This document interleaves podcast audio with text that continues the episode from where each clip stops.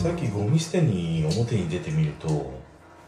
すっかりね夜の表は春でした。4月16日木曜日。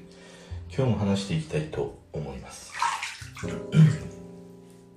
こんばんは。お風呂に入る前にねゴミ捨てに行ったんだけれどももうあったかいんだよね。もう夜までもあ春なんだなみたいなことをさ感じたんだけどもうしばらく外に出ないとそんなことすらこう気づけないっていうことだったりとかこの間も大雨が降ったんだけれどもスマホからさあの警報が鳴ってそれであこんなにも雨が降ってたんだってことに気づいたりとかね。なんかその桜が散ったとかさそういうこう日頃見てきた感じてきたことがうん外に出ないだけでこんなにも鈍くなるんだなっていうふうに思ってね。あとまあ曜日の感覚もそうだね。だいぶなんかなくなってきたなっていうふうに思う。なんかふと朝起きた時に今日何曜日だっけみたいに思うことがねやっぱり増えてきたりしたんだよね。だからずっと家に閉じこもるっていうことはなんか人の体内時計であったりとか体内の感覚みたいなものをこう鈍らせるんだなっていうことを感じたりしたかな。でもまあ今さいろんな制約を受けてるでしょ？表にも出れない人飲みにも行けない。まあね飲みにも行けない友達にも会えないっていうこの閉塞感ある状況の中にあってしてはいけないっていうことがさもう日に日にこう積み重ねられていくじゃん。もうなんか夏休みのさ課題みたいに夏休みワクワクしてたはずなのにボンボンボンボンって宿題がね積み重ねられていやなんかブルーな夏休みを過ごしているかのようなさ。そんな制約を受けているまあねここもう何日1ヶ月近いのかな。ことだったりはするんだけれども。今日ね俺ゴミを捨てに行く時になんかふとねこう音楽を聴きながら捨てに行こうかなと思って。別に何のことはないんだよあの普段ジョギングされてたりウォーキングされている方であれば。まあなんか音楽を聴きながらねそうやって外に出るっていうことは当たり前なんだけど、まあ、通勤とか。ただ俺はさジョギングもしなければウォーキングもしないし通勤ももう車だったりしたから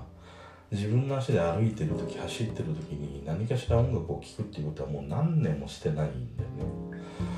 でもなんかふと、まあ、なんか音楽も聴きながら行こうかなと思ってエアポッドつけて iPhone 持ってまあゴミ捨て場なんて行って戻ってくるだけでさ5分ぐらいのもんなんだけれどもまあそうやって行ってみたらね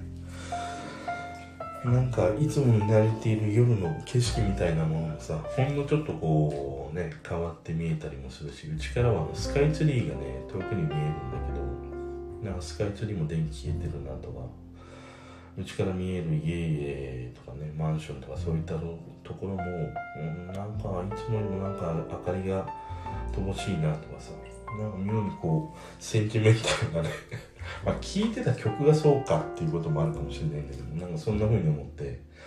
飲み捨てした後にさちょっと座れるところがあったからそこに座って10分ぐらいかななんかぼーっとこうね、まあ、近所の街の風景眺めたり、まあ、星のない空をこう眺めたりさして過ごしたんだけども。でもその時思ったのがなんかしちゃいけないやっちゃいけないっていう制約がある中でこうがんじがらめではあるんだけれどもでもなんか小さなことでもできることっていうのを見つけていくとまあ少しだけこう救われたりとかねなんか気分転換になるんだなっていうふうにさ思って。俺にとっては今日そのゴミ捨てに行く時に音楽を聴きながら行ったっていうことが、まあ、小さなできることではあったんだけれどもなんかこの延長線上で自分の今こうできる楽しみ方とかね楽しみっていうものを別に大きく 振りかぶらなくていいから小さなことでいいからなんか、まあ、見つけてやっていくのもいいかなみたいなことをねふと思ったりはしたんだよね。あと、まあ、気づいたらしばらく うちのさエレベーター乗ってなかったら気づかなかったんだけど今日なんかファンが回っててさあのエレベーターの中がね妙になんか涼しいなと思ってたら、ね、ファンが回っていてやっぱりエレベーターって一番なんか危険って言われてるんでしょ？密室だからっていうことで空気を循環するためにうちの、まあ、家のエレベーターもさファンを回し始めたんだなと思って。なんか夜中であってもちゃんと回してくれるあたりはさあなんかいろいろこう手を尽くしてくれてるんだなっていうふうに、思ってありがたいなって思ったりはしたんだけど。だからなんかそういうできないことを積み重ねていくよ積み重ねていってがんじがらめになる状況下ではなんか小さなことでもいいからできること楽しめることほん小さいことでもいいからね見つけるとああいいなっていうふうにね。もう一つ思ったのはね昨日あのミスチルが発表をして、えー、コンサートライブかライブの映像を YouTube で今週末はね土日夜の8時からえー、プレミア公開してくれるっていうことなんだよね。前編後編というふうに分けて。でプレミア公開何かっていうと夜の8時からみんなでそのライブ動画を見てあのコメントをチャットのように書き込めるんだよね。だから愛子の時もそうだったんだけれども実際こうライブ会場に運んであの足を運んで楽しむあのライブ感とはまたちょっと違うネットでのねそのライブの楽しみ方っていうことではあのプレミア公開みんなで同時に見てみんなでわちゃわちゃとチャットでね、まあ、文字を介して、えー、いろんな感想とかね言葉を発することができるっていう見方はね楽しかったりするからあの、俺はねものすごく楽しみにしてる一方でうんなんかこう思うのはさ今今いろんなアーティストの方々さ方々がそれまでこうね、まあ、有料であったりとかブルーレイであったりとかあと実際まあライブだよねライブ会場でっていうことで活動されていたものをまあ今外出できないからこそ少しでもっていうことでさ、まあ、無料でこう公開してくれてたりするでしょ？でそれはファンの人たちにとっても普段その人を知っていてもでも実際にはライブを見たことがない曲を聴いたことがないっていう人たちにとってはものすごくいい機会だなというふうに思う一方でねなんかそれに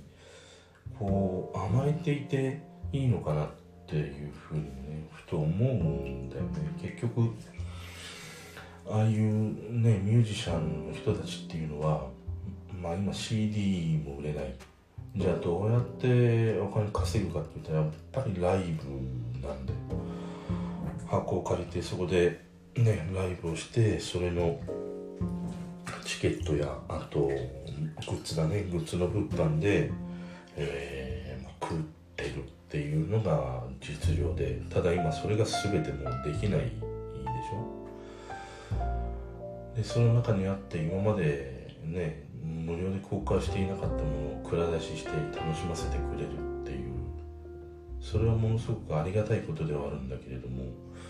なんかそれにずっと甘えてしまってねなんかこれが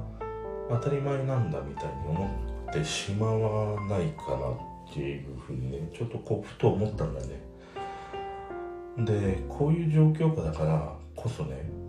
あの本当はそのファンとかさ、まあ、そのアーティストを応援してる人っていうのはなんかこう手助けできるお互いにね手助けできるような形がもしかして、うん、まあベストというかさ今考えられるまあベストなんじゃないかなっていうふうに思うんだよ。アーティストの人たちは自分たちが曲を作り、まあ、ライブをね、まあ、ある意味優勝でいいと思うんだよね。優勝で提供することでファンの人たちは、まあ、それに対価を払って、まあ、そのコンテンツを楽しむっていうさ。それによって僕らはそのね、まあ、ネットとネット越しとはいえチケットとか、まあ、そういったものを買ってねそのコンテンツを楽しむことでアーティストやバンドの人たちっていうのは曲作りができるまたクリエイティブなねところの作業ができる。で一方で俺らで言うとファンの人たちはその人たちが作るエンターテインメントのものを楽しむっていうことができるっていう。なんかそのただただこう無料で一方通行にこう提供してもらっていることにずっとこう甘え続けているとうーんなんかこうねエンターテインメントを作り出す側の人が疲弊してしまうし疲弊ではないな。もっと言ったらもう立ち行かなくなってしまうよね。もう曲も作れない。舞台もできない。何もできないっていう状況になってしまうから。むしろこういう時っていうのはそういうライブエンターテインメントに対してうん見てる側が、まあ、できる範囲だよね。もうできる範囲でやっぱりその提供してくれるものに対して対価をうん持って接するっていうことがうんなんか現状できることなんじゃないかなっていうねなんかふと思ったんだよね。だからまあ今ね俺は音楽をやっぱり聴くのが好きだから大体まあサブスクでさ聴いてたりはするんだけれども